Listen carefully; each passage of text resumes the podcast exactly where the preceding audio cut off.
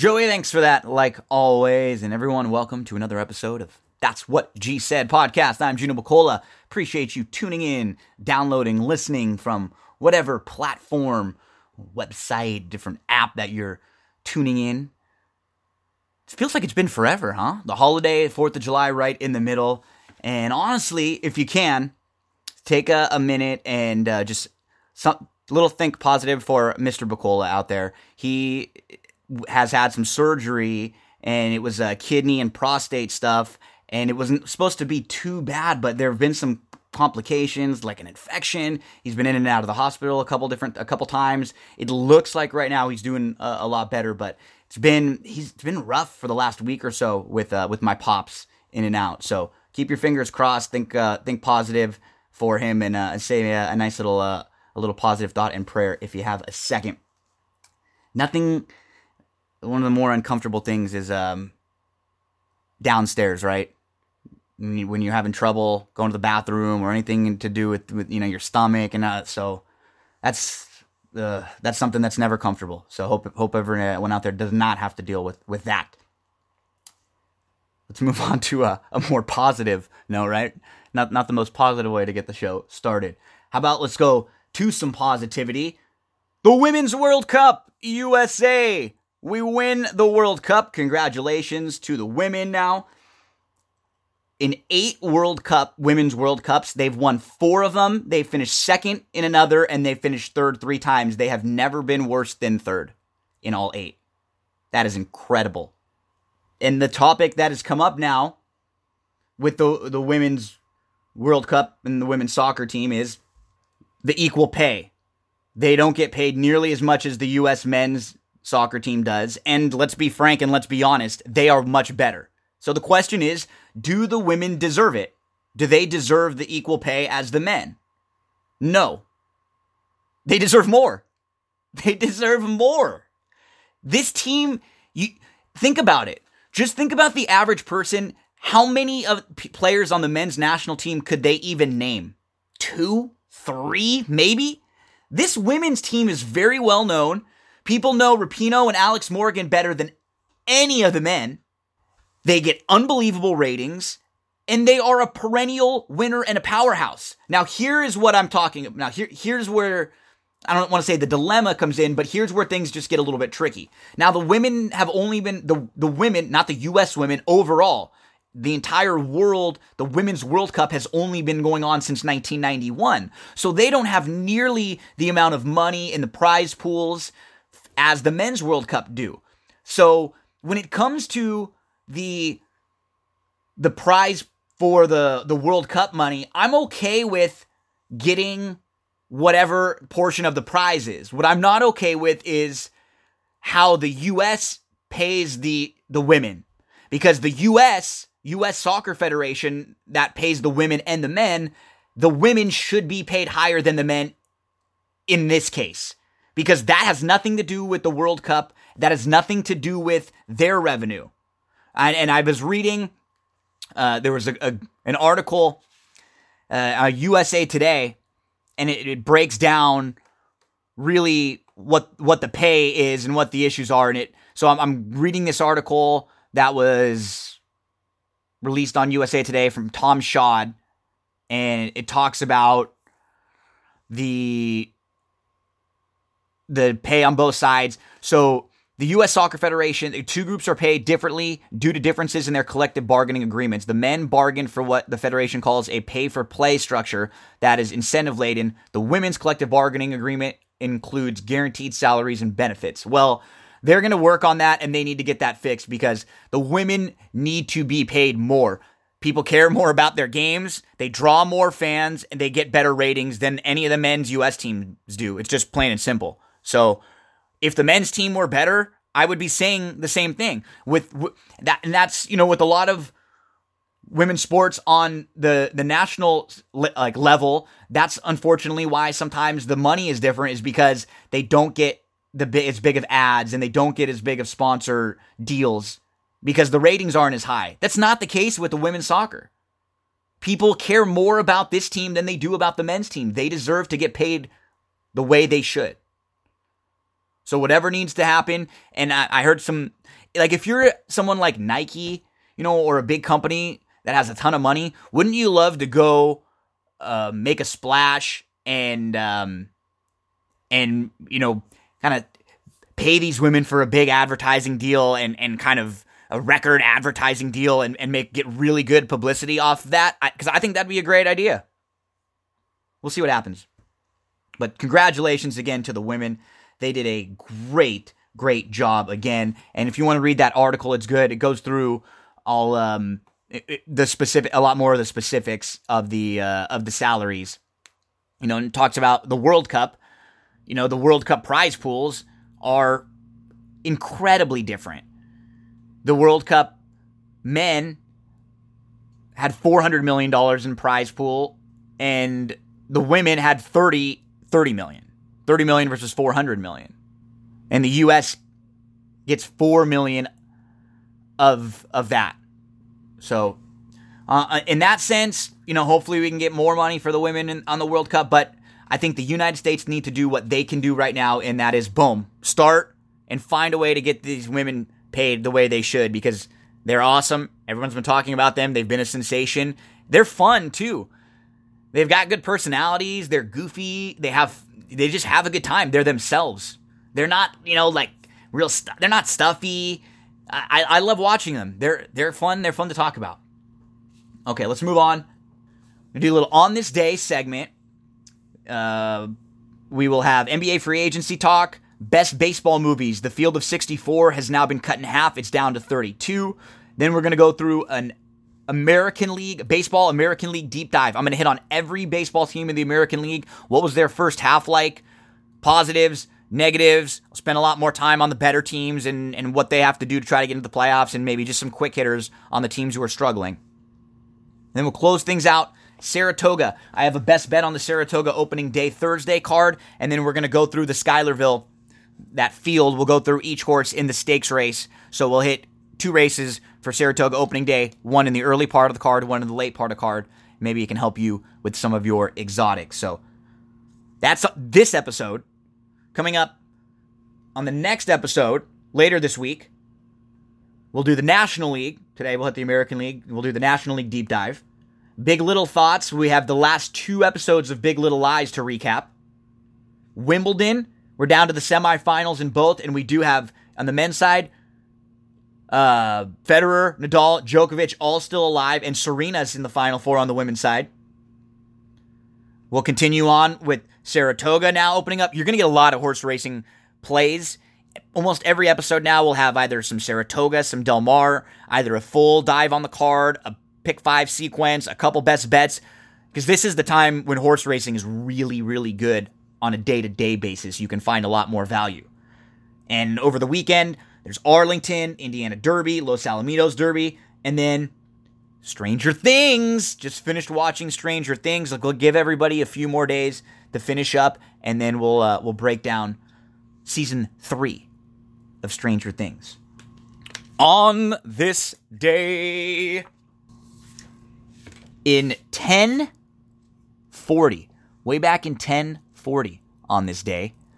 Lady Godiva rides naked on horseback through Coventry, according to legend, to force her husband, the Earl of Mercia, to lower taxes. 1040. Riding naked on horseback, Lady Godiva. Well done. 1778. We'll skip ahead. American Revolution. France declares war on the Kingdom of Great Britain. We'll go to 1913. Starting to get warm now in Greenland Ranch, Death Valley, California, it hit 134 degrees Fahrenheit, the world's highest recorded temperature. 1913, 134. Death Valley, California. You know who's from Death Valley? The Undertaker. I remember when they used to announce his, uh, introduce him when he's coming to the ring. From Death Valley, California, The Undertaker. Side fact the Undertaker, and Gino Bacola share birthdays. Oh, yeah, we're birthday buddies, me and the Taker. 1940, the Battle of Britain begins as Nazi forces attack the shipping convoys in the English Channel. In 1975, Cher files for divorce from Gregg Allman 10 days after their marriage. So, I guess what Cher said was, I'm strong enough to live without you, strong enough. And I quit crying long enough. Now I'm strong enough and to know you've gotta go. Could I, should I, I mean, I could keep going. I know the whole song, folks. I mean, I could compare your waters high. You'll never see me cry. This is our last goodbye. It's true. I'm telling you. Cher strong enough to live without Gregg Allman 10 days after they married in 1975.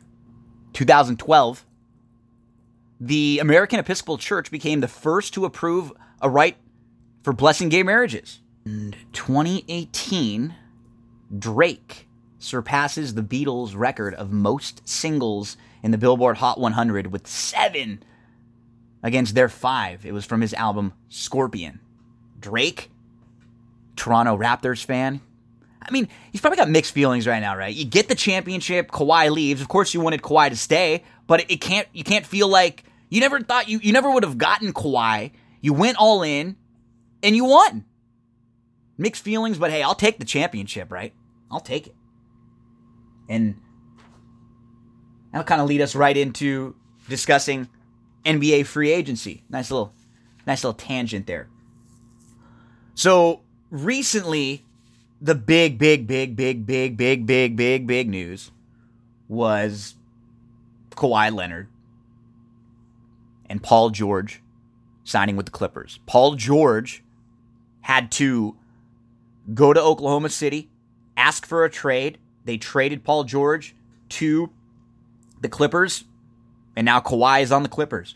So now we have two really, really strong rosters out here in Los Angeles with the Lakers and the Clippers. And I'm a big Lakers fan. The one thing that I think's been a little head scratching is there have been a lot of people that are like down on the Lakers and that are down on the Lakers roster and seem to be really high on the Clippers and really high on the Clippers roster. I think they're both pretty solid. I think they both have lots of strengths. They both could have plenty of weaknesses. The key with with both the Lakers and the Clippers rosters, when you're a little top heavy with LeBron, Anthony Davis, Kawhi, and Paul George, you need those four to stay healthy.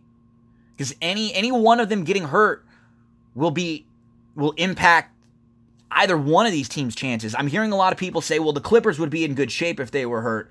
I don't, I mean, you think if Kawhi was hurt, you're telling me a Paul George, Pat Beverley, Lou Williams, Harrell, Shamet, Zubac, JaMychal Green, like those are all fine role players, but that's not a a great team. Mean, if LeBron got hurt with Anthony Davis, Danny Green, Kuzma, the Lakers would would have the the difference right now with the Lakers and the Clippers are the the Clippers have a, a couple players I think who are a little steadier down the bench than the Lakers do, but the Lakers players down the bench have a real wide margin of, of where they could pl- of what what they could be this year, right? Like a guy like DeMarcus Cousins or Avery Bradley. We really don't know what we're going to get from either one of them. And as a Laker fan, I kind of like that because I don't you don't really need a whole lot from either one of them. You just need them to both be average and not a negative. And if that's the case, and they can come back to life a little bit. Like look at uh, Avery Bradley. He has really struggled over the last couple years. He's had some injuries. I'm I'm not going to pretend like he's been great when he's been out there. But he was traded at the end of the season and got an opportunity to play a little bit more. And so perhaps that helped get his confidence back. And he at least is the type of player who has a high ceiling. He is an all NBA defensive player at his best. He will probably never be that again, but he can he can start to climb back to that. He's not old. He's not a guy who's 35 and is a, a, a way past his prime. So I, I like the, the the things that the Lakers have done with a guy like Avery Bradley. You know, with DeMarcus Cousins. DeMarcus Cousins had a terrible injury. Two years ago, he's a max player. Two years ago, he is having a great year with Anthony Davis and with Rondo with the Pelicans. And then he gets hurt. He goes and signs with Golden State, comes back after missing, you know, the first half of the season, finally starts to get into a, a little bit of a, a groove, and then he gets hurt again. He and then he rushes back. I thought it was really cool what he did in the finals. Did he play 100%? No. Was he that great? No. Did he get picked on on defense a lot? Absolutely. But did the Warriors need him? Yeah, they needed bodies, and he did everything he could to get back for them. I think Boogie is one of those players who's always been a little bit misunderstood because he wants to win. He's like Draymond, right? They'll yell and they'll scream a little bit at the ref and they'll kind of react. And so, but but they want to win. They have passion. There's a lot of players in the league that are like indifferent. They get paid. They don't really care. They're not really driven. You you know they're some nights they're great, other nights they aren't. I want players that are like Boogie that cares. And you know, sometimes that passion gets him into trouble. Like, I hope he comes into this season knowing this is another prove it year for him. I hope he says, you know what, let me come off the bench. Let me and Kuzma come off the bench and play well together. And, and we'll, you know, we can, we can carry that second unit. Or, you know, he understands that Anthony Davis and his, he, he's buddies with Anthony Davis and he's the lead on this team with LeBron, Davis and LeBron are, and Boogie's kind of a step behind them if he plays his role, he could be amazing.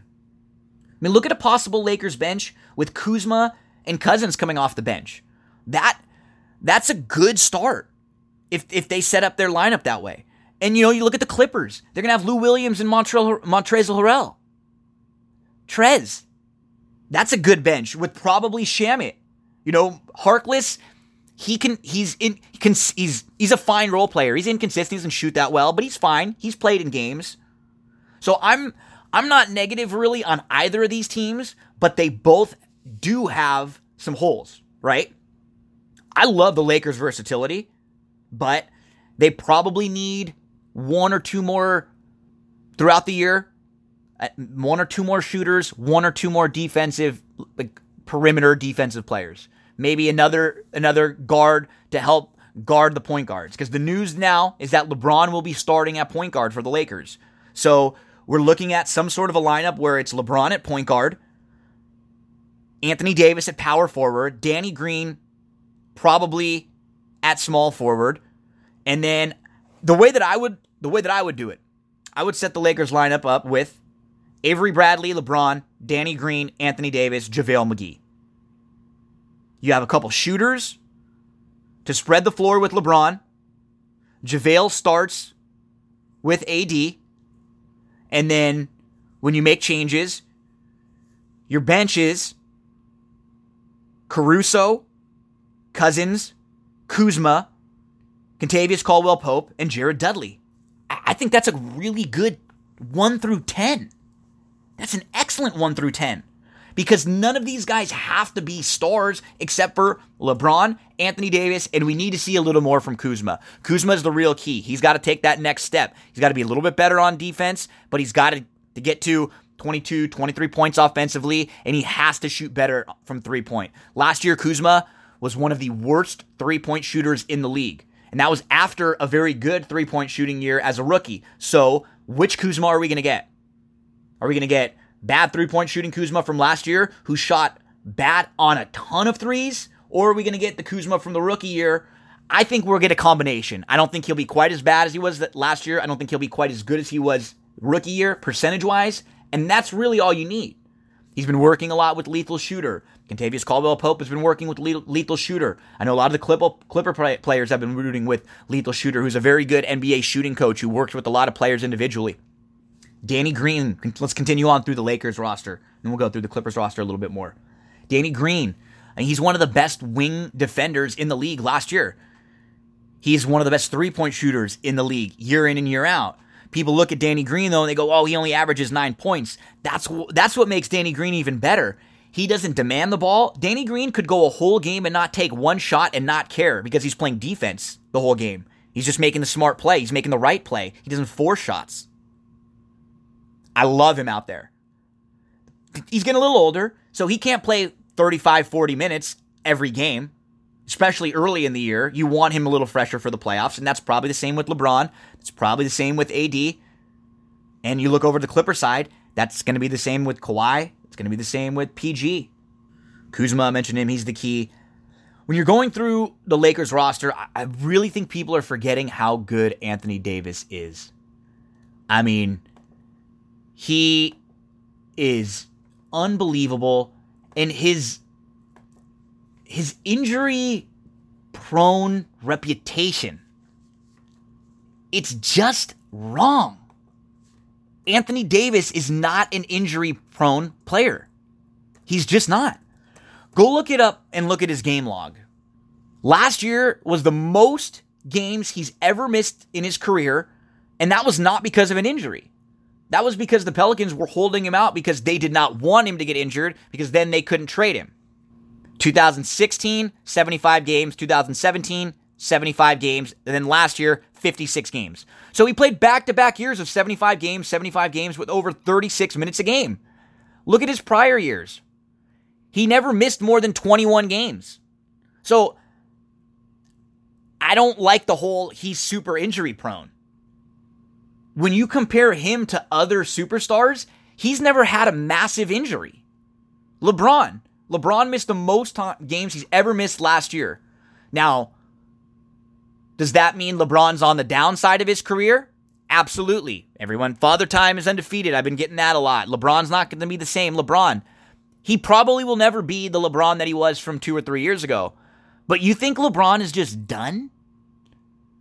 He's never had a major injury ever. Last year was the first time he really had an injury. So he's not allowed one.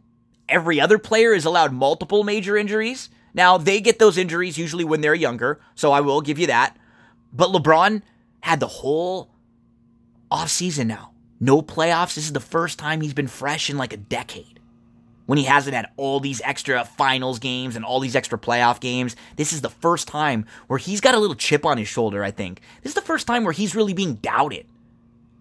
People are saying, nah, the team right across the hallway from you, the Clippers, are better than you. So I don't think LeBron or Anthony Davis is nearly as injury prone as people are making him out to be. LeBron spends a million dollars taking care of his body every year cryogenic chambers, the food that he eats, the the the treatment prior to and after his workouts. I just can't imagine him going out like this, and I can't imagine that he isn't listening and hearing everyone kind of doubting him and taking this internally because we know how LeBron is, right? He's a diva. He takes everything personally. He sees, he reads, he hears it all. I think he's coming this year with a chip on his shoulder. DeMarcus Cousins, huge wild card, right? But they only paid $3 million for him. Will he ever be that max level player again? I don't think so. But can he be a, a good player in this league? A good player in this league that has chemistry with Anthony Davis? Or who could come off and help lead a bench unit? Who can get his own shot? Who isn't a great three point shooter, but he can stretch the floor enough to make you defend him. And if he's so, and if he's somewhat healthy, he's a fine defender. It's only when he's not healthy that he's really he's a bad defender on the floor. So if you get him in in a half half health, he'll be an okay defender. You know, he's like Avery Bradley. I mean, uh, DeMarcus Cousins obviously has a much higher ceiling. Even you even last year when he was hurt in the playoffs, he helped the the Warriors win a game. Might have helped them lose a game or two because they picked the other, you know, the Toronto Raptors were able to pick on him a little bit defensively. But there is still something in there and I'm giving him a chance to bounce back. Like, how come Boogie can't bounce back or Avery Bradley can't bounce back, but Paul George did and Kawhi did? And Paul George is coming off of two shoulder surgeries right now in the offseason. Paul George is not going to be ready to start this season, which a lot of people don't know. Now, maybe that's a blessing in disguise for the Clippers. I actually think it is. Because then hopefully Paul George kind of rounding back into the form middle of the season to the end of the season when you want to be peaking. JaVale McGee on the Lakers. Very nice backup big man. JaVale shouldn't be playing 35 minutes for you, 20 minutes a game. He's great. He played really good defense last year, good in the pick and roll. And if you look at JaVale's numbers early to start the year, he was playing very well with LeBron, and then he got pneumonia in the middle of the season, he was in the hospital for a couple weeks and he never got back to the same, I think, physical shape. You imagine in the middle of a season getting sick? You're not able to practice for a couple weeks and then you're just out of shape. And then you're not, because the season is going on and there's games all the time, you're never able to really get yourself back into shape. And that was a big negative for JaVale.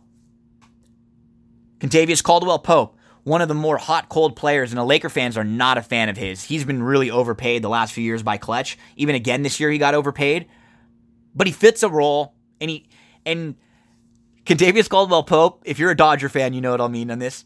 Kentavious Caldwell Pope is going to become, I think, the Pedro Baez of the Lakers in that Pedro Baez was is a pitcher for the Dodgers who was awful. He's one of those pitchers in your bullpen who, anytime he came in, the fans would boo him. My friends would text me, "Up, uh, we're done. Here comes Baez," and he's flipped the script. He's transformed into one of the best relievers in baseball and probably the most consistent relievers for the Dodgers. In the World Series last year and in the playoffs the last year, people were saying, oh, well, if we would have brought in Pedro Baez, we wouldn't have lost that game, which is so amazing because a few years ago, he was the guy that everybody hated. And I, think KCP is going to be like that. He's one of those, no, no, no, yes, when he shoots.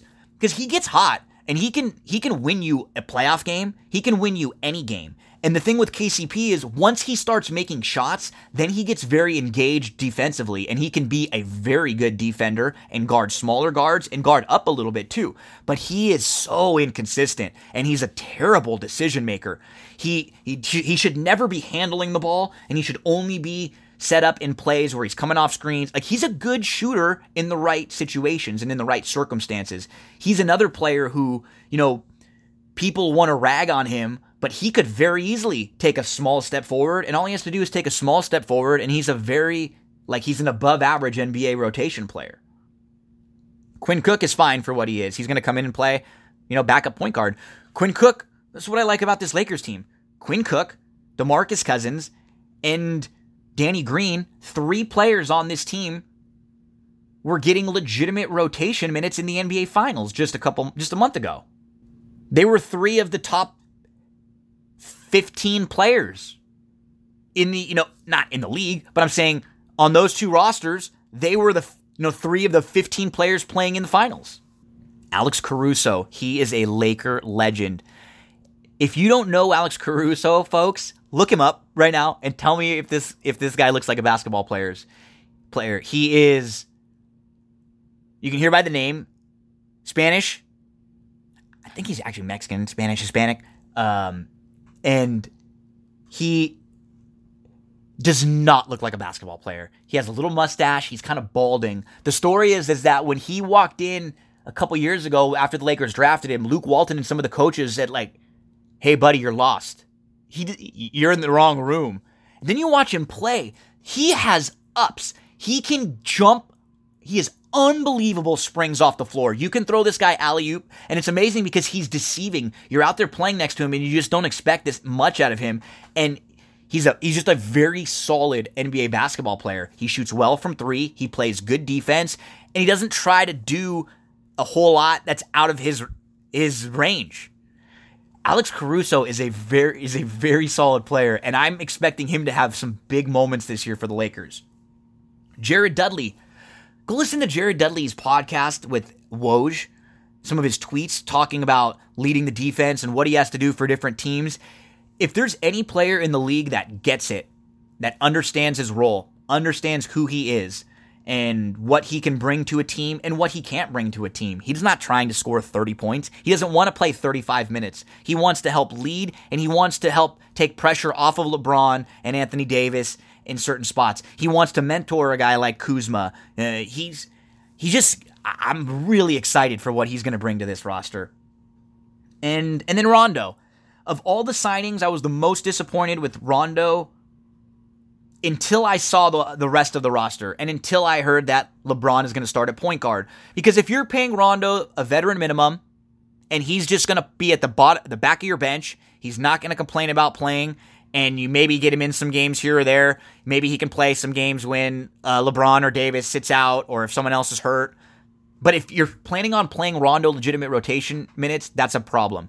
He has no business on, a, on an NBA court anymore. He used to be very good. He's a very good, former very good player. But if you look at the numbers, he is one of the worst players in the league defensively and just overall last year. He was one of only a few players who has negative numbers with LeBron on the court. It's almost impossible when LeBron's playing to to have negative numbers when you're with LeBron. And that just shows how bad Rondo is right now. So he has no business on the court. Lakers second round draft pick Talen Horton Tucker, and then uh, Zach Norvell from Gonzaga, who I've seen play in the summer league, and I really like. He's on a two way. To me, that is a good Lakers roster. That is a fun roster. They're a lot better than they've been the, la- the last few years, obviously. They're a lot deeper than they've been. Remember, last year was the. You know, I, I, a lot of people are rip that want to rip the Lakers. Have they been awful the last six, seven years? Yes. But folks, they wanted to be bad five of those years. Last year, they were unlucky. They got hurt, and it wasn't a good year. But they weren't bad. They were injured. There's a difference. The years before that, they were really bad because they wanted to be really bad. Because in, in the NBA, in order to be good, you have to be bad in order to gain assets. And so the Lakers had to lose a lot of games to get D'Angelo Russell and Julius Randle and uh, Brandon Ingram and Lonzo Ball and Josh Hart and Larry Nance and Jordan Clarkson. And you know what? All of those players that are not around anymore, except for Kuzma, they helped get LeBron James and Anthony Davis and the ability to sign these veterans. So the Lakers, all of that losing did its job. Now the Lakers are set up well. Now they have to win. The Clippers are one of a few teams who was able to to take it the approach a little differently, right? Because the Clippers haven't really been bad. They've been pretty mediocre and pretty relevant for a while. Even, you know, they were good for a while with Blake Griffin and with Chris Paul, but they never never made a conference final.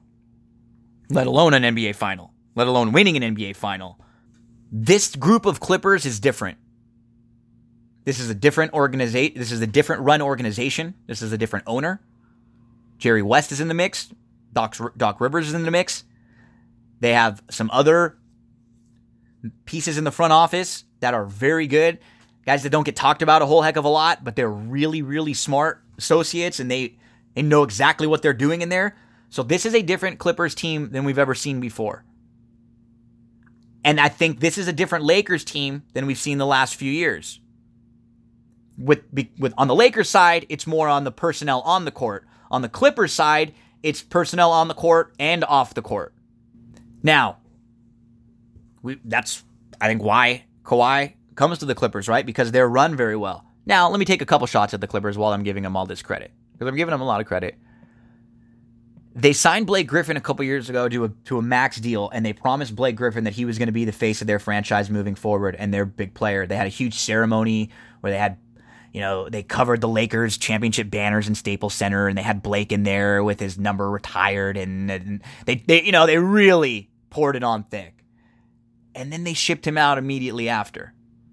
My only thing as a star, I would want to ask that organization, you promised me everything and then you were willing to get rid of me right away. What's to say that they won't do that to Kawhi or Paul George if one of them get hurt? like Blake Griffin did. Now, from a business standpoint, what the decision the Clippers made was correct. It was better for them. Look at what they were able to do with the assets they got from that Blake Griffin trade.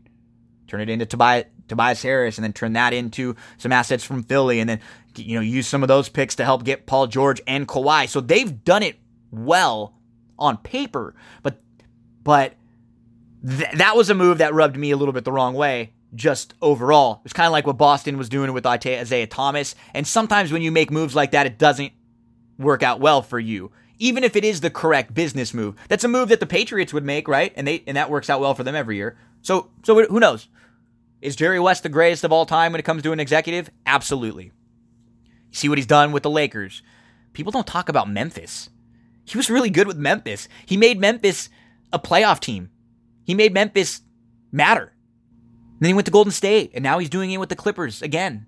And he's rubbing it in the Lakers' face, which, which makes it even worse, right? As a Laker fan.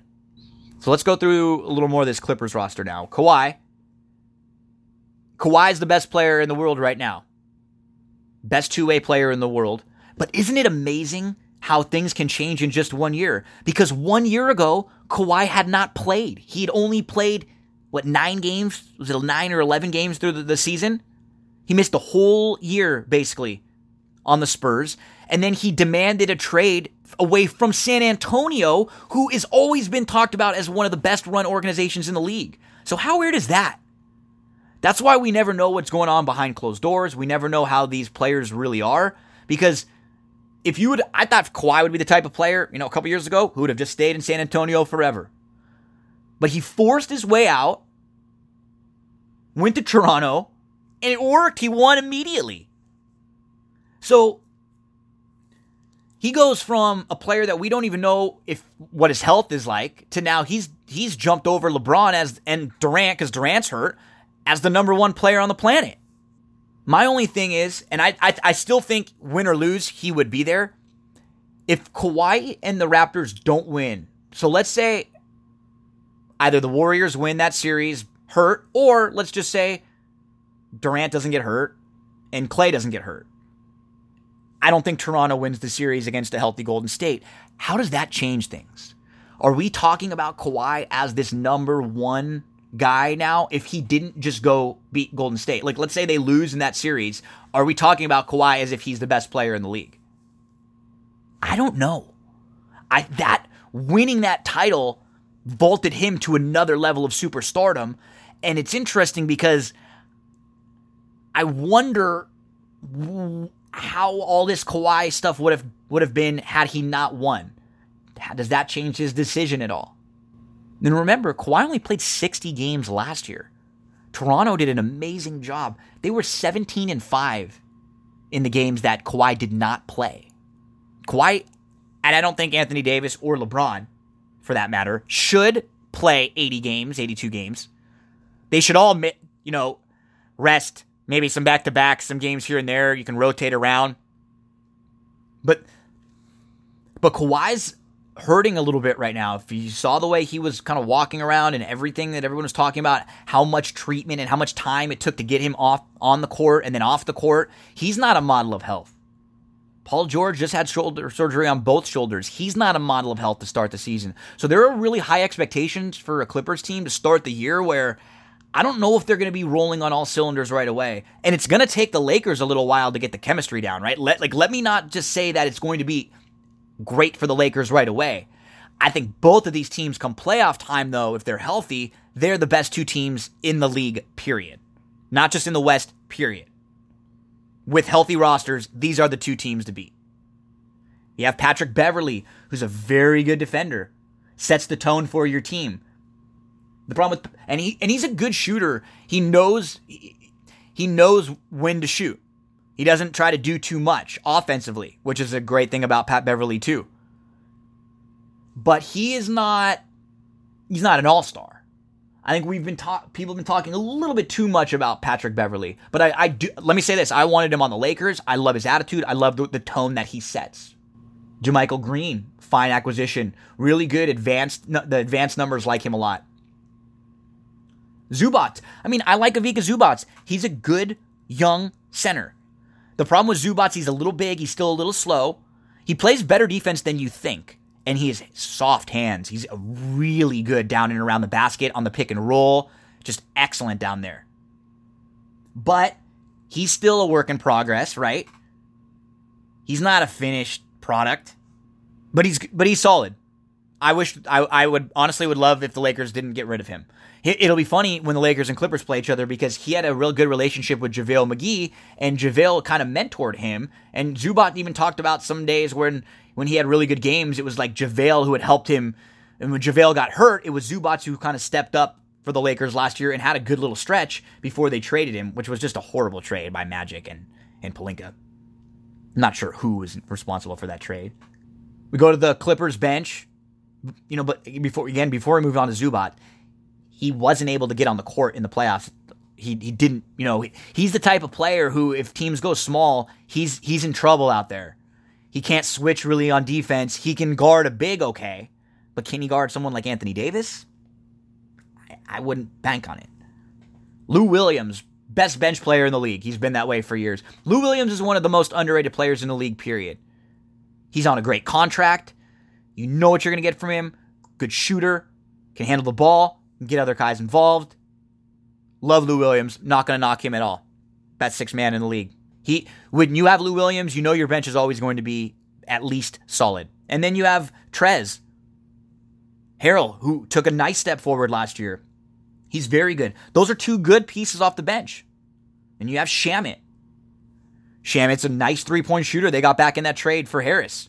He could be a, a lockdown defender and three point shooter. He's still a little young, still a little ways away, but a rotation player in the NBA nonetheless. But you know, like a guy like Shamet, a guy like Zubac, a guy like JaMychal Green, and even a guy like those are they're a little inconsistent, right? That's what I mean with rotation players. Rotation players are for the most part pretty inconsistent. That's that's why they're not stars.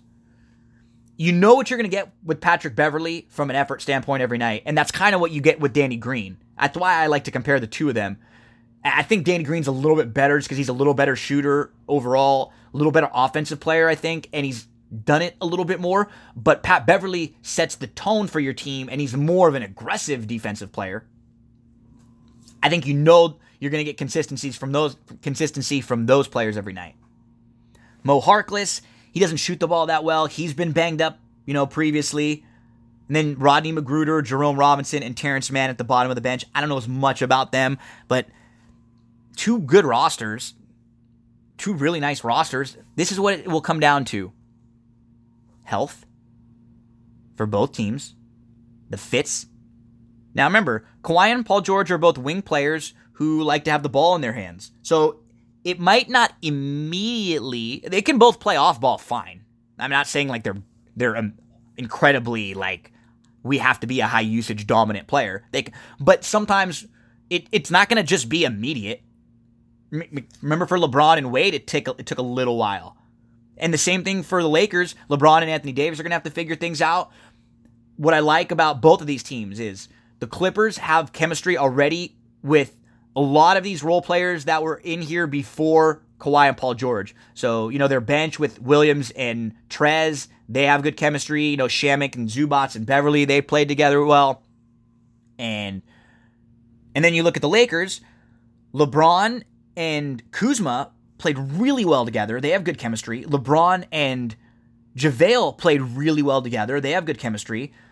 Boogie, DeMarcus Cousins, and AD played really well together. They have good chemistry. And on that squad, Rondo was also in the mix with them. And then just for as far as knowing each other, DeMarcus Cousins and Quinn Cook were you know, on the Golden State Warriors in the finals last year. People are saying this Lakers team is like a real hodgepodge with no chemistry, and I really disagree. And as a as a fan, like, I'm not a homer. I root for my teams, and when we're in situations, I will always like believe, like and and root for them till the end. But knowing they have a chance to win is a little different. And like last year, I thought the Lakers could be a good playoff team and maybe make a conference final. But I did not think there was any chance they could they could beat the Warriors and probably any chance they could beat the Houston Rockets. I didn't think they were a championship team. This year, this Lakers roster and this Clippers roster, they both look like they are two of the seven or eight best rosters in the league. I think if you look to the East, you're probably talking about Milwaukee and Philly as legitimate title contenders. I don't think any other East teams are quite on their level yet. Maybe we can discuss Indiana as a team when Oladipo gets back into the mix. And then when you look out west, I think you start with the Lakers and the Clippers, and, and then you look around Houston. They have to be considered still right in that mix. Portland was in the conference finals last year. I think they're going to take a little bit of a step back. Denver was a top team all year. I think they're going to take a little bit of a step back too. I think they're in all playoff teams in the mix. Um, but Utah is going to be good. You they made some moves. I think they should be up in that top tier with the Lakers and the Clippers and Houston. So for me, that's kind of the top tier right now. I think those those four teams. I don't think the Warriors are going to be bad. They're going to be fun to watch. I'm not sure if they'll be quite a top, top tier team anymore. Let's get to some of your posts. I asked on social media for some of you to post with what your thoughts were on your team's free agency. The Toast Man from Philly. He says the 76ers lost Butler, the go to guy on offense, and they needed to overpay Tobias. Horford will spell Embiid's minutes. Overall, defensive better, but who is shooting the rock? Spooky Electric looks like a Clipper fan with the Happy Ballmer post. So what we're gonna see now too, though, we're gonna see a lot of quote unquote clip. I know a few Clipper fans that have been Clipper fans all their lives through the struggle years, and I'm happy that when when their team is good, that they get an opportunity to root for them.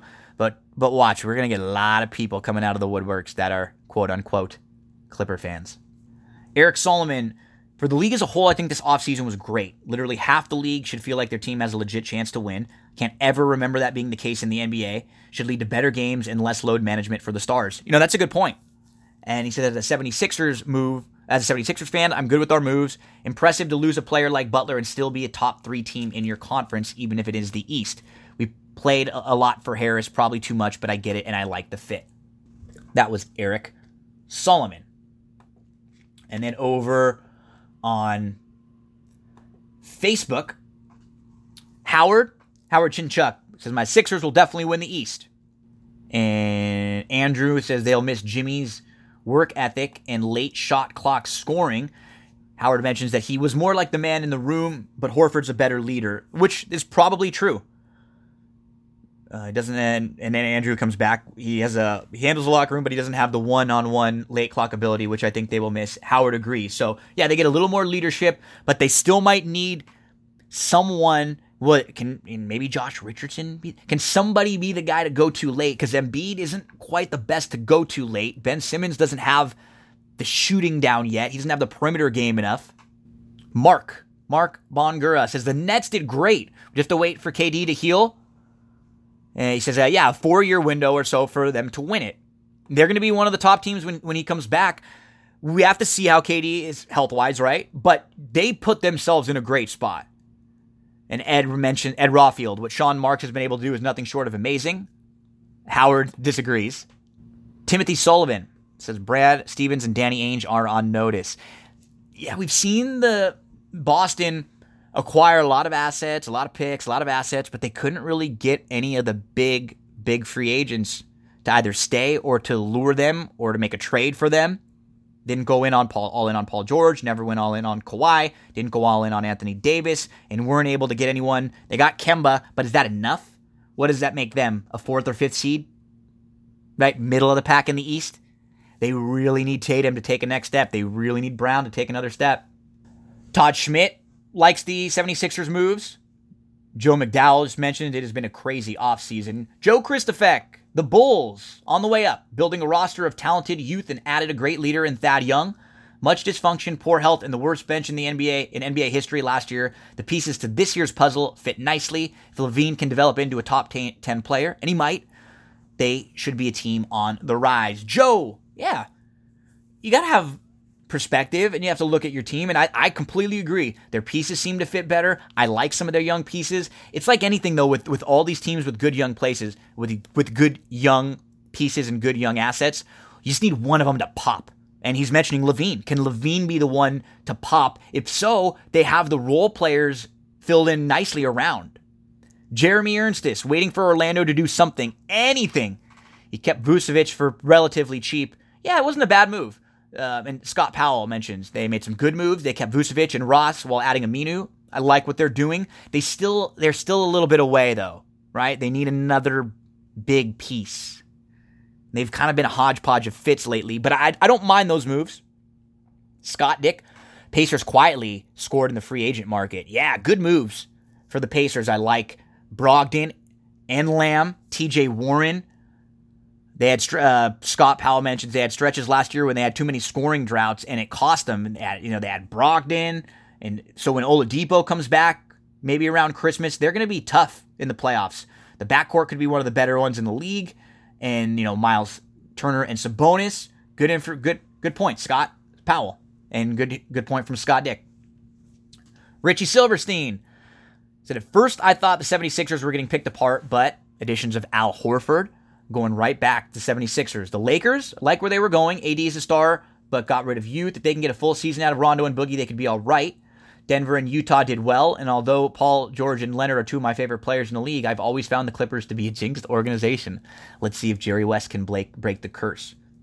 Jason McCardle says Clippers have one free agency so far, and overall, I would, I mean, getting Kawhi and then luring Paul George, I would agree. I, I'm not against the Clippers. I'm just against them being like an overwhelming favorite. I think they're a huge contender of many. I think they're one of the many contenders. Just it doesn't seem to me like any of these teams are unbeatable or any of these teams are so much better than the other or any of these teams could sustain multiple injuries and, and be really good. So I think that could be for, you know, I'm getting a lot of that. Well, the Lakers and the Lakers, it could be for all of those teams, right? Lakers, Clippers, all of them. Was going back and forth with uh, Jeremiah De Leon we were talking all about the Lakers back and forth and the Clippers rosters and basically a lot of stuff that I had mentioned previously, but it was a fun back and forth with uh, with Jeremiah. Rich Byerline, good buddy Rich, uh, the best offseason his Jazz have ever had, no question. I agree, Rich. Scott mentions they're going to love Bogey. He gives 100% all the time out there. Bogdanovic and Conley is a major upgrade. They're going to be really tough. Tom Pogue says F minus for the Thunder. I, I don't know about that bad though, right? They got a lot of young pieces. They're not going to be good for the next year or two. And it looks like Russell Westbrook's going to get traded. Right now, maybe Miami, with the Knicks, uh, Houston, some of the teams that are, are being mentioned for Westbrook. Bobby Freeman, from a betting standpoint, he said he'll take the Jazz at 12 to 1 over the Clippers at 3 to 1. Yeah, the Jazz got a big shot. Daniel Venti, the 76ers 2019 2020 Eastern Conference champion, if I had to pick one, I would pick them over Milwaukee this next coming year. I think it's between those two teams. We'll see if any, if they can make the moves to fill in around. Those would be the two teams I select for. You know, obviously they're going to be the two chalk teams, but I'd pick Mil. I'd pick Philly over Milwaukee right now. One of the most stressful events in life is moving. Everything that goes into the process of relocating. There are so many different factors that you have to worry about. I know someone who can make your life easier, and I'm very happy to introduce Cindy Carava, a new sponsor of That's What G Said podcast. If the name sounds familiar, Cindy is the wife of horse racing trainer Jack Carava, who's been a mainstay on the Southern California racing circuit for the last 30 years. Cindy Carava is a full service realtor that can help you in many different ways, like selling, purchasing, and leasing. She can help you find vendors like handymen, painters, landscapers, and gardeners that she personally uses in her own home. Also, if you need help with getting pre approved for a home loan, Cindy can connect you to lenders that she works closely with and can highly recommend. Covering all parts of the San Gabriel Valley, parts of North San Diego County, Del Mar, Solana Beach, and Rancho Santa Fe, if you're just curious to see how much your home is worth, she can even do a free market analysis of your home's value. You can find Cindy on Facebook, Instagram, YouTube, reviews about her on Yelp and Zillow, or the easiest way, cindycarava.com. You can find all of her information there. C A R A V A. I've known her personally for almost a decade, and she is one of the most honest and genuine people I have ever met. Exactly the type of person you can trust with any of your real estate needs. Get to cindycarava.com right now, or if you have any questions at all, you can email her cindycrealtor at gmail.com. I know Mrs. Carava is a big fan of the baseball movies. She likes League of Their Own, The Sandlot, Moneyball, and Field of Dreams as some of her favorites, and that's a perfect transition for us as we are now moving in to the best baseball movies part of this podcast. Started with 64.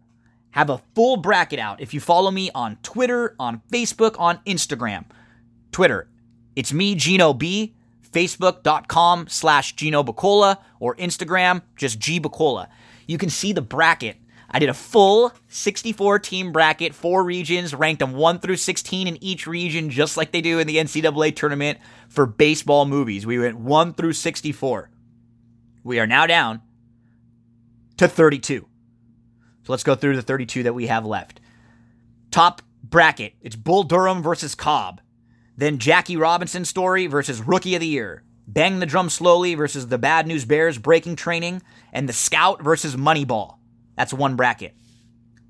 The second bracket Major League versus the Bingo Long Traveling All Stars, Mr. Baseball versus Hardball, 42 versus the Rookie, and the Perfect Game versus the Bad News Bears.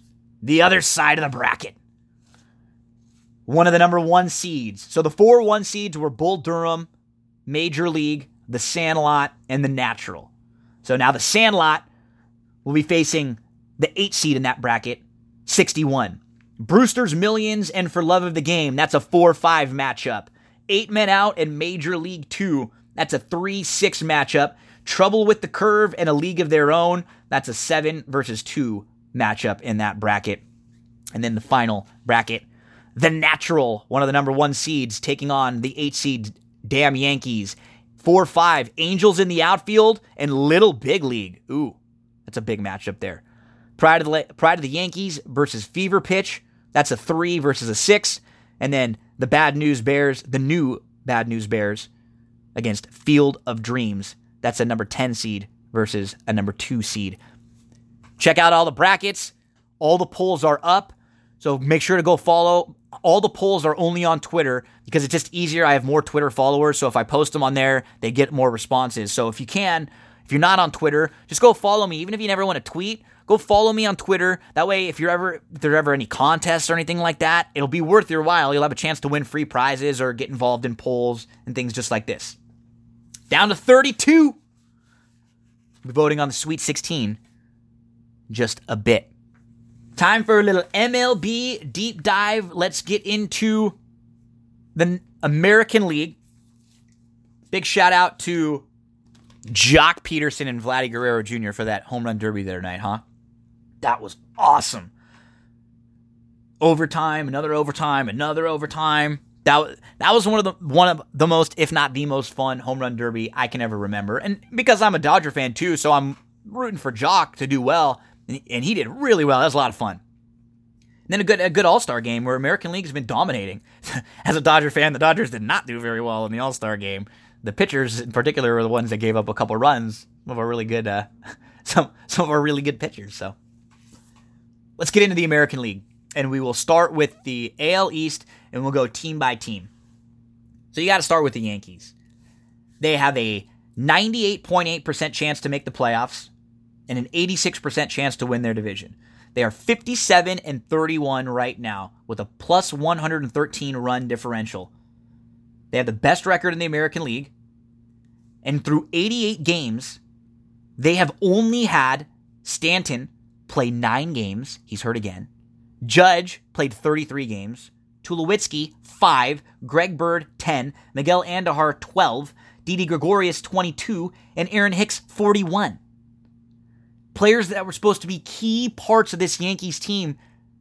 This, the Yankees have no business being this good. But the reason why they are, first of all, they had a streak of 31 straight games with the home run in the first half of the season. And even with all of the massive injuries, they've been getting major contributions from DJ LeMahieu, 113 hits, a 336 batting average. Gleyber Torres, 19 home runs, 50 RBIs, hitting 292. Luke Voit, 17 home runs, 50 RBIs, hitting 280. Brett Gardner with 15 home runs, 41 RBIs, and 8 steals. And Gary Sanchez with 24 home runs and 57 RBIs. They've been getting production in places that they were not expecting it, especially from DJ LeMahieu, who's been one of the best players in the league. Domingo German, back after a month off. He's 10 and 2 with a 3.67 ERA and a 1.09 whip. He's got 83 strikeouts and 76 innings. They need another pitcher, though. That's not a secret, and they're out there talking about it. They're looking at Bumgarner, you know, they're looking at Bauer, they're looking at Marcus Stroman, they're looking at Zack Wheeler as possibilities to add. We don't know if Bumgarner is going to be up for trade now. Zaidi just said the Giants don't feel like they have to do anything. Bumgarner with a 4.03 whip this year and a, a 4.03 ERA and a 1.2 whip. He has, still has 115 strikeouts in 112 innings. He hasn't been Bumgarner esque, but he's the type of pitcher you make a trade for, and he could be amazing for a couple months for you and leading you into the playoffs. Bauer, 3.6 ERA, 1.8 whip, 1.18 whip, 149 strikeouts and 132 innings. The Indians are looking for an MLB ready bat to help them contend because offensively they need a little bit of help. If they're going to get Kluber back, maybe they trade Bauer or Kluber, who knows? But the Indians are contending. I don't I don't understand. I keep seeing why would the Indians trade anything when they're contending right now? Marcus Stroman, you know, he has a 3.18 ERA, 1.26 whip, 104 innings pitched, 81 strikeouts, and, and Zack Wheeler hasn't been great, but he's better than than how he's how good he's been this year. Those are the pitchers the Yankees are looking at because the rest of their staff, you know, Tanaka's been fine. You know what you're going to get from him. So if you have Tanaka and German at the top, Paxton's been okay. They expected a little bit more from him. He's been banged up a bit, but five and four with a four ERA and a 1.43 WHIP. CC's given you some innings. His ERA is just over four. Happ. Happ's not really been bad. It's just his ERA has been bad and he's giving up too many home runs. It's all of his hits end up being home, home runs. He's given up 20 in 17 starts. They're a pitcher away. Very good baseball team.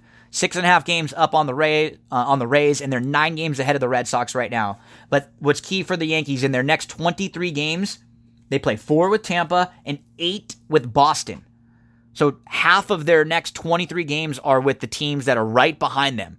They can either give these these teams a chance to get back in the hunt, or the Yankees can really, really pull away. Tampa, the Rays are 52 and 39, and they have they've been pretty good most of the year, but they had a bad June, and that's really hurt them. They were 13 and 16 in June. They are the current number one wild card team. They are have a two game lead on the Indians, who are the second wild card team. The Rays have a 71% chance to make the playoffs. And the reason why is because they are just steady. They have six of their everyday players that are hitting between 252 and 289. Nothing flashy, all steady. Austin Meadows, Tommy Pham, Avisail Garcia, Yandy Diaz, Brandon Lowe, Kevin Kiermaier. All of them have an on base percentage from 298 to 379. So we're talking from 300 to 379. Same type of thing. Nobody flashy, just steady. So you really know what you're going to get most of the time from them. As far as their pitching staff is concerned, they've had a great year from Charlie Morton. 10 and 2 with a 2.32 ERA and a 1.03 whip and 142 strikeouts in 112 innings. Yonny Chirinos, who's pitched 100 innings and has a 3.15 ERA and a 0.99 whip through 100. They just need a lot more from Blake Snell. And if they're going to be a playoff team and be a contender down down the stretch, it's going to be because of Blake Snell and the rookie, the youngster Brendan McKay, who is a two-way player and he's only made two starts so far, but he's only given up three earned runs in the 11 innings pitched, and he has a 2.45 ERA, and there's a lot of buzz about him. He's one of those really highly regarded prospects. Blake Snell, who you expect as a perennial Cy Young candidate now, top of the rotation. He's been 5 and 7 with a 4.7 ERA and a 1.29 whip. Not great, not what they expected from him. Still has 122 strikeouts in 90 innings, but they need Blake Snell and Brendan McKay. Have to get more from them. The next 20 games, they play four with the Yankees and six with the Red Sox. So 10 of their next 20. Very important games. And there's a big four game series towards the end of the season with Boston, September 20th, 21st, 22nd, 23rd. That if Tampa and Boston are close in a wild card, for a wild card spot, or for something in the division, that could be a really big series at the end of the year. The Red Sox. And touching hands, reaching out, touching me, touching you, sweet Carolina. Ba, ba, ba. 49 and 41, you're defending champs. They have a 59% chance to make the playoffs. The discussion when you talk about the Red Sox, it has to really just start and end with the fact that they have 17 blown saves on the season. Period. You look at all the, their numbers on their team, and they're not bad. Offensively, they're pretty damn good. They have the most runs and the most hits and they're time they're tied for the best team batting average in the American League. Their team ERA is only 7th in the American League. It's not like it's dead last, so they're not awful. It's just situationally where they've been bad. And in that in that case with the blown saves. They're now nine games behind the Yankees, which is a little concerning in the division, but they're only two and a half games behind Tampa. The issue with that is that they're currently fourth in the wild card standings. They're not just behind Tampa, they're behind Tampa, Cleveland, and Oakland. Two games behind Cleveland for the second wild card. Now, if you're a Red Sox fan and you look at those teams that are in front of you, they probably don't scare you a whole lot, right? Tampa, Cleveland, Oakland, Boston should be able to jump those teams for at least a wild card spot. And then if Boston makes the playoffs and they win that wild card game and they get a series, or if the the Yankees collapse and then Boston Boston's the type of team that even if they had a horrible year or a year where they were bad and they were just able to get, to get in, if they add a piece or two to the bullpen, they're at, they're cha- they're going to move Nate Eovaldi to the closer. If that helps, or they may, they maybe add one more piece, another starting pitcher, another bullpen piece, they're right there. They could beat any team in a series. Offensively, they're incredible. Look at their offense. They're getting a slight down year from Betts, and only really in some of the production. He still has a 392 on base percentage. He's hitting 272 with 13 home runs and 10 stolen bases. Devers is hitting 324 with 16 home runs. Bogaerts is hitting 294, 17 home runs and 65 RBIs. JD Martinez, another JD Martinez year, 304 with 18 jacks. Benintendi's hitting 275. Michael Chavis has 15 home runs. Vazquez has 14 home runs. He's hitting 299. Like, this team could beat any team the problem is they just gotta they gotta get there. Because it's scary if you're a wild card team and there's the opportunity of, oh well, Chris Sale, who hasn't been locked down this year, if he starts game one for you and he gives up a couple runs, your season's done. But then on the flip side, they're the team in the playoffs in the series that nobody wants to play. I don't think the Yankees or the Astros or the Twins or maybe the Indians, if they if they're not going to want to play a Boston Red Sox team that's a, a wild card team, defending champion that's been there.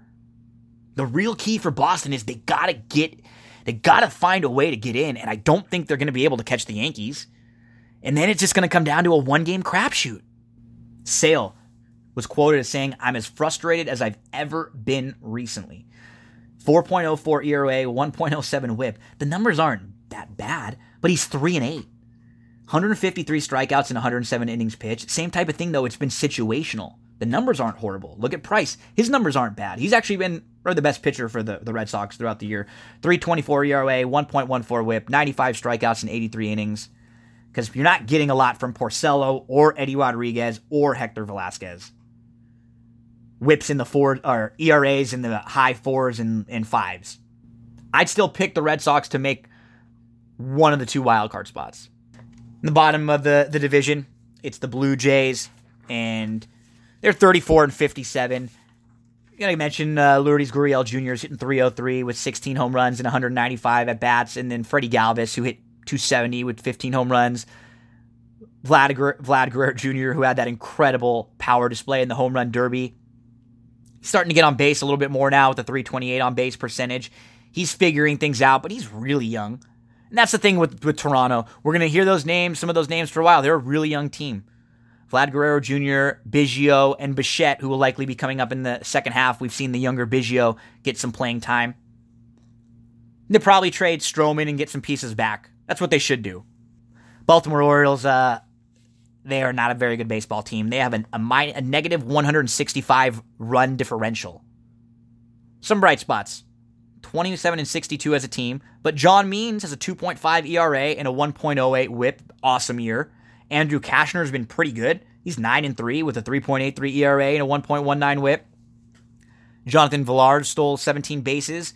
Trey Mancini's hitting 291 with 17 home runs and 40 RBIs. Uh, Nunez hit 20 home runs in the first half and uh, Alberto hit 309 through 272 at bats. So some bright spots in what's been a bad few years for the Baltimore Orioles. On to the AL Central, the Twins 56 and 33 and I guess it's between the Twins and the, the Texas Rangers for what have been the bigger surprise. I'm not really surprised that the Twins are good. I guess I'm surprised that they're this good and they've been this good. It's a little worrisome though because they've spent lots of time in the first half with the best overall record in baseball, and they were up like eight, nine, ten games for the most part on the Indians. And now the Indians have just started playing really well.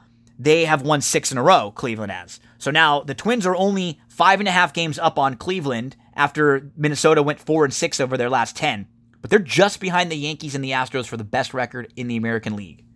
They're tied for the most runs scored. They have the highest run differential in the American League at plus 116, and they're tied for the highest batting average at 272. They have 10 players with 10 home runs and then another player with 9. Kepler's hitting 263 with 21 home runs and 55 RBIs. Eddie Rosario, 282 with 20 home runs and 60 RBIs. CJ Cron, 17 home runs and 54 RBIs. Nelson Cruz, 16 home runs. He's getting on base 367 on base percentage. Mitch Garver is 13 home runs and a 295 average. Polanco is hitting 312 with 111 hits, and 14 home runs. Even Miguel Sano, who hasn't been hitting that well, he's got 13 home runs. Jason Castro has 10 home runs. Marwin Gonzalez has 10 home runs and a 331 on base percentage. Byron Buxton, 9 home runs, 42 RBIs, and 12 stolen bases. And of all of them I mentioned, the only one hitting under 250 is Sano, who's hitting 236. So not only are they all producing, but they're all hitting at a nice clip. They're getting on base at a good clip, and they're hitting for average. That's a really well built baseball team. The additions of Nelson Cruz and Marwin Gonzalez helped them so much, made them a little more versatile, just a little more depth. Everybody isn't forced, there's not as much pressure on everyone to produce all the time. And what ends up happening is you produce more because you're not pressed. The pitching staff's been really good. But the thing with Minnesota is they're still a move or two away. They can't rest on their laurels after the very good first half. Jose Berrios, he's 8 and 5 with a 3 ERA and a 1.1 whip, 14 quality starts and 18 starts, and 104 strikeouts and 117 innings pitched. Jake Odorizzi, 10 and 4 with a 3.15 ERA and a 1.12 whip. They've been awesome at the top of the rotation, those two. The rest of the rotation's just been okay. Martin Perez, Kyle Gibson, Michael Pineda's actually improved a little bit late as of late. They, but you're not. They're okay. They have a 97% chance to make the playoffs. A big three game series right off the bat. July 12th, 13th, 14th with the Indians.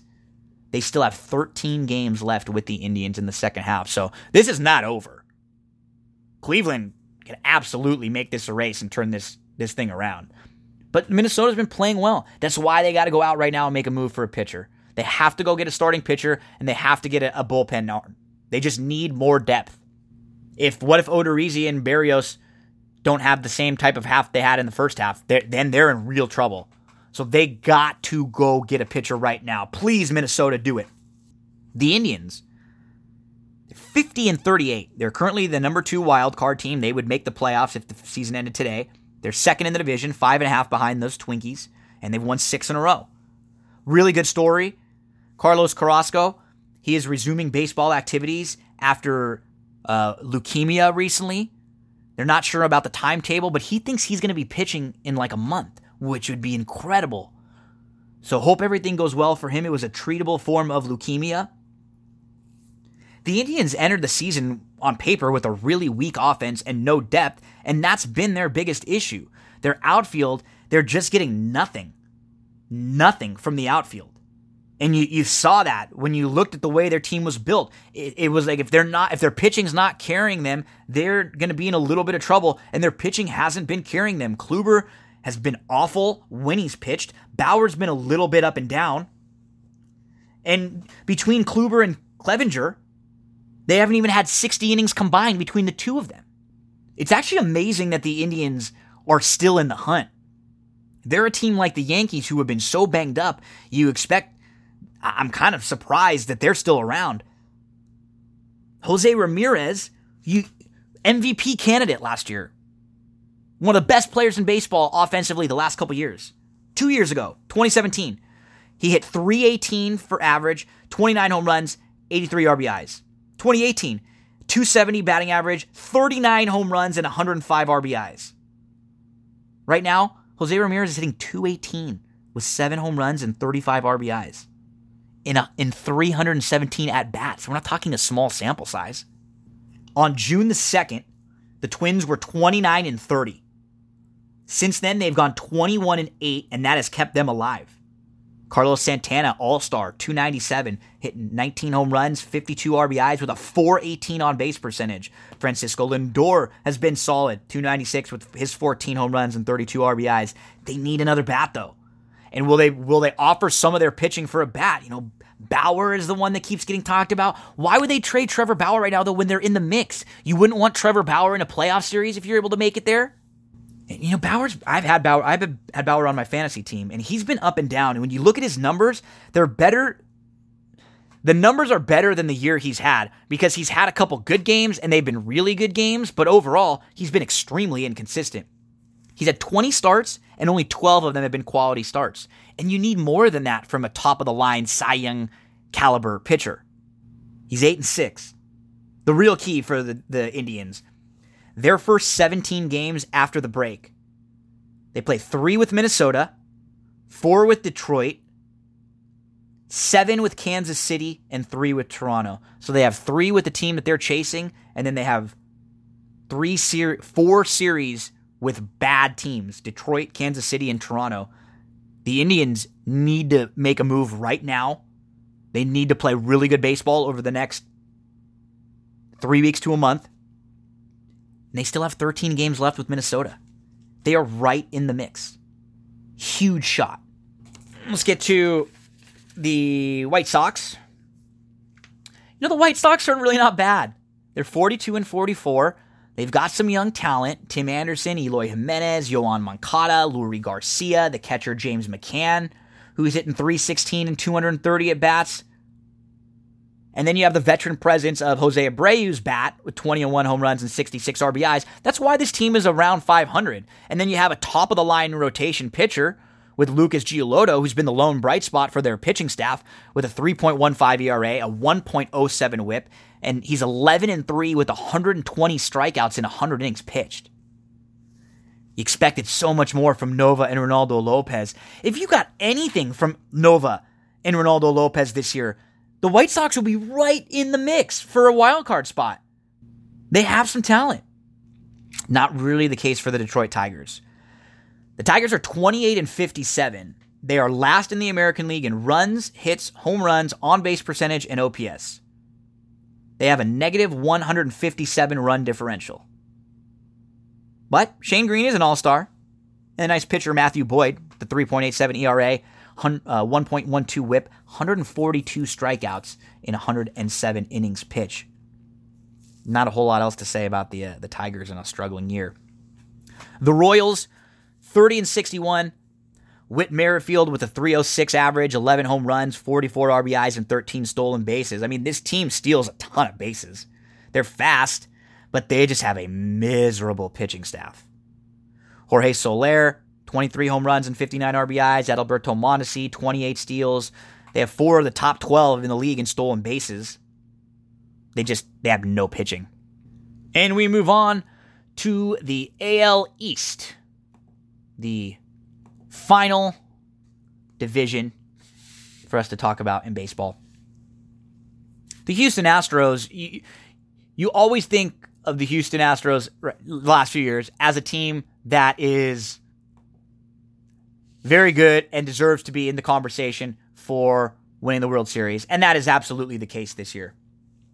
Again, they have a 99.7 chance to make the playoffs. They have a 99.2% chance to win the division. They are solid at the top of the rotation with Verlander, with Gerrit Cole. Verlander with a 2.98 ERA and a 0.81 whip. He is not giving up many hits, but he is giving up some home runs. He's given up 26 home runs in 19 starts, and he's been vocal about how he thinks the ball is juiced and is flying out. Uh, they, they've definitely done something to the ball. Houston is seven and a half games up on Oakland. They are nine games up on Texas. When when you look at their staff with Verlander, with Gerrit Cole, with Wade Miley, who's been really good, 3.28 ERA, 1.17 whip in 101 innings pitched. but they I think they need one more starting pitcher to help them through the rest of the season and maybe another arm that they could use in a, in a playoff series because I don't know the if that's going to be enough for them with those three pitching wise. Their their bullpen's very good. And their margin of error is incredible because of their offense. Look at their offense. Brantley, Springer, Bregman, Gurriel, Chirinos, Reddick, and now Yordan Alvarez. Altuve hasn't even been good this year. He's hitting 262 with 10 home runs and two stolen bases only. He's been injured. Correa's coming back from an injury. When you add Correa and Altuve to Brantley, Springer, Bregman, Gurriel, Chirinos, Reddick, and Alvarez, this team is unbelievable offensively and really, really deep. But they just did have a recent seven game losing streak to show that they're not unbeatable, although a lot of that losing streak had to do with some of the injuries coming. Untimely injuries. Not unbeatable, still need a little more pitching, but they're right there at the top. They deserve to be spoken right there with the Yankees, right there with the Twins. The thing that we can we can see with all of these teams, even even Red Sox, the Red Sox, and likely the next team we're going to talk about, the Oakland A's, because the Oakland A's do it every year. Everybody needs a pitcher, another starter, and another reliever. I don't think the Yankees need another reliever. They need a starter. Boston definitely needs a reliever. In probably another starter because their starting pitching has not been great. Cleveland doesn't need any pitching, but they need a bat. The Twins need pitching. So everybody's got a need. Everybody. Even the really good teams that are the favorites to win. The Oakland A's just keep doing it, huh? Like a total another Oakland A's year. They only have a 17.7% chance to make the playoffs, which I think is a little little low, but it's a typical A's team. They're just a slightly better than they should be. Semien, Chapman's hitting 21 home runs with 52 RBIs. Laureano, Robbie Grossman, Matt Olson, they're all steady. Those are the major parts of their lineup. None of them are flashy. This A's team is seven and a half games behind Houston for the division. They are a game and a half behind Cleveland for the second wild card spot. There, then the A's are actually ahead of the Red Sox for the that second wild card spot. They're going to be battling with Boston, with Cleveland, it looks like, with Texas, perhaps. The real reason why Oakland is still in this is because they went 15 and 10 in May and 17 and 11 in June. So that's a two month spurt where they've played very good baseball. They had to do that just to give themselves a chance. I never understand how their pitching gets by. It's just like duct tape starter, bring this one in, another starter, someone out of the bullpen for a few innings, and they do it. I don't get it it, it somehow they they find ways to win games. It's never a formula that I think can win them a playoff series or win them a World Series, but it it sure helps them overachieve in the regular season. Mike Fiers, Brett Anderson, Frankie Montas, who's suspended at the moment and won't be able to pitch in the playoffs if he comes back. Those have been the three pitchers that have carried them through the first half. Coming up, play three against Seattle and two against the White Sox. So five winnable games. Then they play four against Minnesota, three against Houston, four against Texas, which they're battling for a wild card, three against Milwaukee, two against St. Louis, and three against the Cubs. So the schedule is going to get tough for Oakland after these winnable five games right off the bat against Seattle and the White Sox. The Texas Rangers, probably the, for me the biggest surprise in, in the league. When you look at their team on paper, you thought they had a couple young, okay role players or okay everyday players maybe Mike Minor at the top of the rotation. They've been getting a lot of vet contributions. Elvis Andrus, Shin-Soo Choo, Nomar Mazara, Joey Gallo, Logan Forsythe, Hunter Pence, all good years. Joey Gallo took his game to a next the next level. So did Elvis Andrus. Joey Gallo's become a better contact hitter. They only have a 2% chance to make the playoffs, but they're 48 and 42 right now. Mike Minor has a 2.54 ERA and a 1.13 whip with 114 strikeouts. Lance Lynn has a 3.9 ERA and a 1.2 whip, 123 strikeouts and 115 innings pitched. They've been, as far as the metric war is concerned, two of the best pitchers in the American League. And they're getting enough from, from Sampson and Jurado. They're just three games back of Cleveland for that second wild card spot. And you know, they're chasing Houston. They're nine behind Houston, but they play Houston in seven of their nine their next nine games. They have an opportunity to to put themselves right back in the hunt for the division if they can win, you know, five or six of those games against Houston. At what point of the season, though, will they decide are they buyers or sellers? If they hang around, are they going to go out and look to try to add some pitching, or at some point are they going to say, you know what, we're not, we're out of this now. Maybe we can trade away a, a piece of the or a piece or two to, to a team that could use uh, some some addition moving forward to the playoffs. The Angels, they've been around a 500 team all year, 45 and 46, just kind of inconsistent you can't mention the Angels without talking about the incredibly sad news of the death of Tyler Skaggs, the starting pitcher for the Angels, just a few weeks uh, a few weeks ago. Horrible news. Prayers and, and thoughts with his family and, and everyone around him because all, everything mentioned about him was great and uh, just just horrible horrible news and you never can really make a transition from talking about something like that to get right to get back into baseball But you look at the Angels team and they're just they're not a very good they look just like an average baseball team. Mike Trout is always going to be good. He's hitting 301 again. 28 home runs and 67 RBIs. And then you have Tommy La Stella, who's having a really good year. He's hitting 300 with 16 home runs. Cole Calhoun's having a nice year with 19 home runs. They only have a 1.5% chance to make the playoffs. It's just not a lot of consistency with their pitching staff. When you saw their staff on paper, it just looked like they were not going to be a deep uh, enough pitching staff.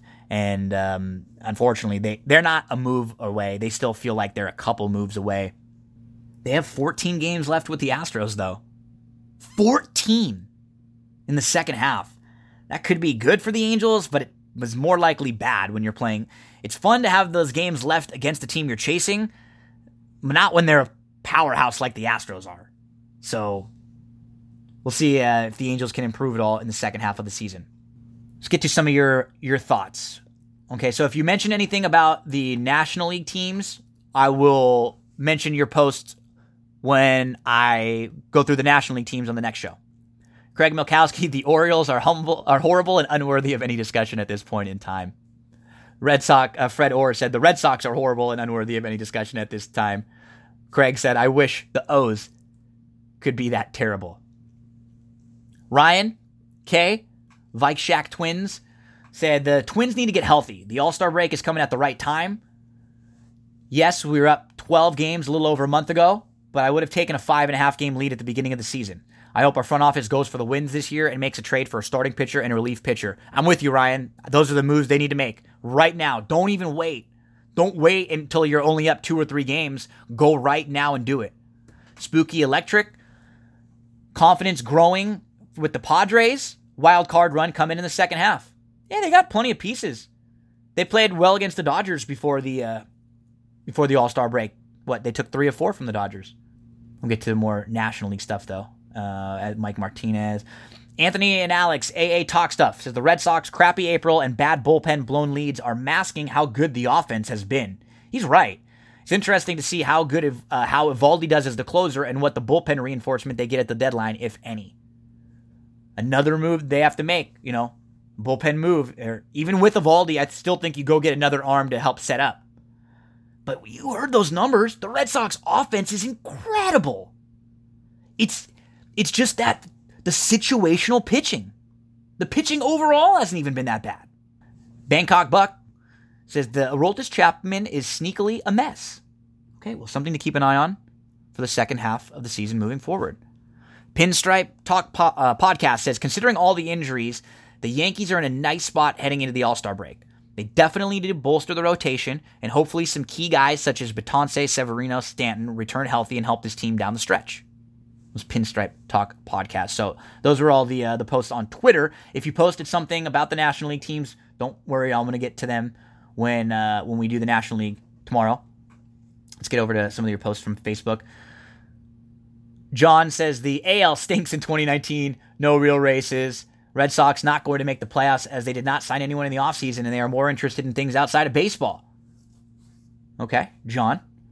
John Parquette says the Yankees still need an ace. With all the injuries that they've had so far this season, it has allowed the young players to make a name for themselves. The Yankees should be able to trade these players for an ace come trade deadline. It's a good point. Mark Vaca said the Red Sox World Series hangover seems to be done. The next series versus the Dodgers will be an indicator on how the second half will go. Yeah, fun series coming up with the Yank uh, with the Red Sox against the Dodgers to start the second half of the season. And Michelle DeWilt says, I'm a Royals fan, so you would be talking about how bad they are. Can't win with no pitching. Yeah, Michelle, no pitching. Some fun young players who are speedy, fast, have some talent, but just zero, zero pitching. Appreciate all your posts on the uh, on the baseball side of things, and I want to give a shout out to Andrew Bennett, who is one of the listeners before we get into uh, the Saratoga discussion with the best bet in the Saratoga Stakes race, Andrew was playing in darts. And he said it was. I have a topic for your next podcast. I he was trying to qualify for the North American Championship and PDC U.S. Darts Master at Mandalay Bay, and he had uh, tried to qualify. He said he made it to the top 64. Said should have flown in, but it was fantastic event. Ten thousand goes to the winner. And then Andrew sent me some of the links to the Professional Darts Corporation. So I always think it's cool when I see something that I'm not completely used to. And there's a video on my page on Facebook. You can check out the the darts competition. And I always like hearing from that. So if you ever have a cool, funny sport, something going on, something near you, share it with me. I'll give it a give it a shout out here. Let's close things out with a couple races to play. Saratoga opening day. I'm going to go through a lot of Saratoga and a lot of Del Mar races. And then when Del Mar starts next week, I'm going to have a play of the day every day released on a video on social media. So follow me on Twitter at it's me Gino B, Facebook.com slash Gino Bacola, Instagram at G Bacola, and every day when Del Mar is running, I will have a best bet for the day. I'll post a little video. I'll give you the horse that I like, a little bit of information about that horse every single day. So keep an eye on that once the Del Mar race meet starts next week. Some some days there'll be maybe two. I'll throw a Saratoga one in there, but there will at every Del Mar racing day there will be a play. Saratoga opening day is Thursday, June the 11th. And I'm not going to go through the entire card here. I'm not going to go through, because there's going to be a lot of racing throughout the summer. So I'm not going to force myself into betting full cards all the time or going through full cards all the time. We have to pick and choose our spots, to pick and choose the horses that we like, sequences that we like, the races that we like. So let's move to race number three. And let's talk about the number seven. The Rock says, Know your damn role and bet this damn horse. Finally, The Rock has come back to Saratoga. The Rock says. I mean, that's the type. I just play horses based on their names, right? That's all it is. It doesn't matter anything more than what the name is. I'm I'm kidding, obviously, folks, but I think The Rock says has a huge shot here. And I would play the number seven, The Rock says, to win at anything over five to two and if you play any early exotics, if you play the early pick five or if you play anything, sing I would single the Rock says. In the third race at Saratoga, there is not a lot of speed. Up and down. The four has a little bit of speed. Wouldn't be shocked to see the three show a bit of speed. The six, a little bit of speed, but none of them really have have a lot of speed. The Rock says is the quickest naturally and could get right on the front end take this field wire to wire. And if he doesn't want to, he can sit right off from the outside. I think he is drawn so, so well with his running style to either get to the lead or to sit just off the pace. Let's talk about the Rock says last couple races. Let's go back to May the 26th. He broke, he's at Churchill Downs. It's in the slop. It's on the main track. It's his first time going a mile and a 16th on his first time going on the dirt. It's not the dirt, it's the slop that day. He'd raced on the grass in his first two starts, and they were both fine races on the grass. So he breaks well on May the 26th. He's three deep into the turn. He's just a length off. Then he drops back a little bit.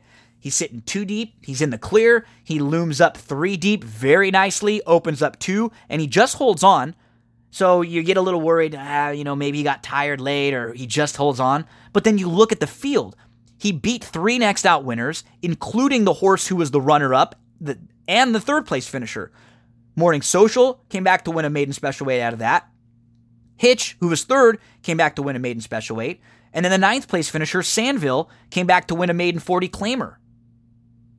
He is probably the one to catch, but he does not need the lead. He is drawn well. Let's go back to the June 20th race. He's a step slow, and then he rushes up. He's three wide. He sats. He sat. He sits three off in third and fourth, and he's asked a bit. He makes that big three wide bid up to challenge, but he just couldn't get by the winner. That was a wire to wire winner. He looked like he was going to blow by, but the horse on the front end had a little more left and was able to, to kick clear. And what ended up happening, the Rock-Says dropped back a little bit. It looked like he was going to run third or fourth, but then he wins the battle for second. He's drawn very well in here. He's the horse to beat. He's the horse to bet at 5 to 2. He's the horse to key and single in any of your early exotics. The Rock-Says I'm a winner in race number three at Saratoga. Let's move on to the eighth race. This is the Schuylerville. These are two year old fillies. So this whole group, it's a group of nine. They're they've all raced once, twice, or zero times in the case of the seven Buxom Beast, who's a first time starter, and the only one in here who's raced twice is Lady Fatima. So this is a group of lightly raced fillies who were all good in their debuts or good in their last starts, who have a lot of upside, who can improve. And these races are fun and they're tough. The one shippy for Doug O'Neill is a private she is a private purchase now because she won first time out at Laurel Park. She broke really well. She took back to second. She moved easily to the lead without being asked. It was an extremely impressive performance. Now she comes over and she faces a much tougher group. She'll hook horses who have won at Gulfstream, Santa Anita, Belmont Park, you know, Parx in Indy. All over the place. And she draws the rail, which I'm a little concerned about. Most of these fillies have speed. So unless Shippy breaks really, really well, she could get stuck in that spot where she gets shuffled a little bit back. So I'm going to put Shippy in the second and third spot and not on the win spot in this race. Integral is the two. She broke on top. She opened up two immediately, and she was she never looked back. It was never in doubt. But I don't know how strong that group she beat was. The horse who ran second did not run Devil, did not come back and, and run well next time we saw her. And I just don't know if Integral is as talented as some of the others in here. The three is his glory.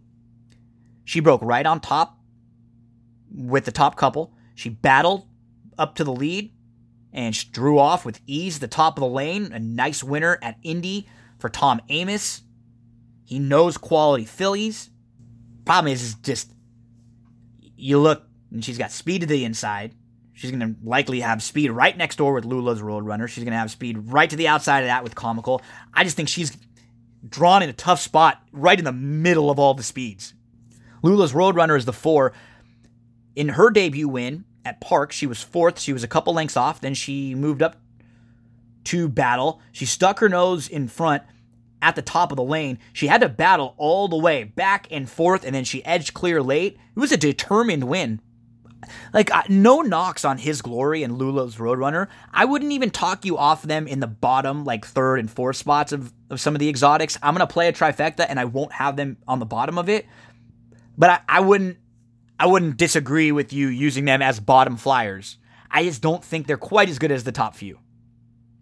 Comical, I think, is one of the top few.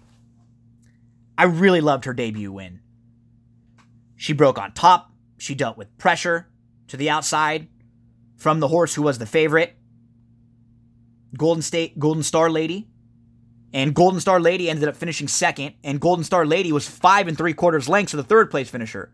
So she ran well that day, although Golden Star Lady did not come back and run well next out. So some mixed signals with that. What I do like is that comical trounced Golden Star Lady. When you win by six, it's tough. It's tougher to use, you know, a, a negative that the horses behind you didn't run well when you just crushed them anyways. I think you must use her in any of your exotics. Castellano jumps aboard for Doug O'Neill. Very strong hand in this race for Doug O'Neill with both the one Shippy and the five Comical. The six Lady Fatima, in her debut, she got stuck in tight and on the inside and shuffled a bit, figuring things out. That was on the dirt going four and a half furlongs. That was back in April. Last out, she tried the grass. She took back after a good start. She was fifth to sixth. She was traveling well. She angled out at the top of the lane in between horses and just got up. I will use her in my trifectas in the second and third spots. I like the fact that she has experience. I like the fact that she's shown the ability to pass horses. And I think she might be one of a few in here who could be actually passing horses when many are going to be really close or right on the lead. The seven is Buxom Beast. First time starter for Gary Contessa. Nine siblings from the dam potluck dinner, nine foals that have raced. All of them are multiple winners, including Gourmet Dinner, who is a millionaire, was six time winner who won his first three starts and was the Delta jackpot winner. Not 100% high on this particular horse, Buxom Beast, in this particular spot. Now, you always have to think that when connections are willing to start are willing to debut a first time starter in a stakes race that they feel very highly about the abilities of that of that animal. I just like a couple others in here. I think there are a couple nice fillies, like the eight Aurelia Aurelia Garland, who was a step slow but recovered well, was right up in contention, was three wide, uh, was too deep at the top of the lane, then started to draw off, won by five for Wesley Ward. Now Wesley Ward has not been very good at Saratoga. It's no secret. He hasn't been good in the, the graded stakes races and really at Saratoga, period, his numbers are about half of what they usually are percentage wise. She fits, but can't use them all. But I can use the nine, kiss the girl. Three wide battle early, pressed from the two path, up to lead at the top of the lane. Draws off. I have the five and the nine as my tops in here, right with the six. So I, I, I think you can play the three of them. I'd play a trifecta box, one, one of them with those three horses, five, six, nine, and maybe exactas with those three, five, six, nine. And then the real play is a trifecta, five, nine with one, five, six, nine, with one, five, six, nine. So let's put comical and kiss the girl in the top spot, and then we'll use Shippy, comical, Lady Fatima, and kiss the girl in the second and the third spots there. And if so, you can see my my top two are the five and the nine. If I would prefer comical, but it's it's all about the price, right? Like if Kiss the Girl floats up and is a much better price, then I would bet Kiss the Girl to win and not bet comical. And if comical gets bet down, I'm not going to bet comical to win. You always have to be ready to call an audible in your handicapping. You have to be ready to make a change if it, if it calls for it. Okay, so the two plays, remind you one more time Saratoga opening day. Third race, number seven, The Rock Says to bet me at anything over 5 to 2 and single me in the early exotics. And in the eighth race, trifecta 5 9 with 1569 with 1569. Thank you for tuning in, folks. Make sure if you can, get on over to iTunes, leave a nice five star rating and review. Every time you leave me another one, it just gives me more incentive to want to do more and more for you. So if you can, please, please, please, those are big helps. Those are basically like putting dollars right in my pockets. Five star rating and review over at iTunes. Make sure to subscribe on YouTube, SoundCloud, TuneIn, everywhere, all over the place. You name it. Thanks again. Have a very nice rest of your week, and I'll be back in just a couple days for uh, for lots more. Joey, buddy, take it away.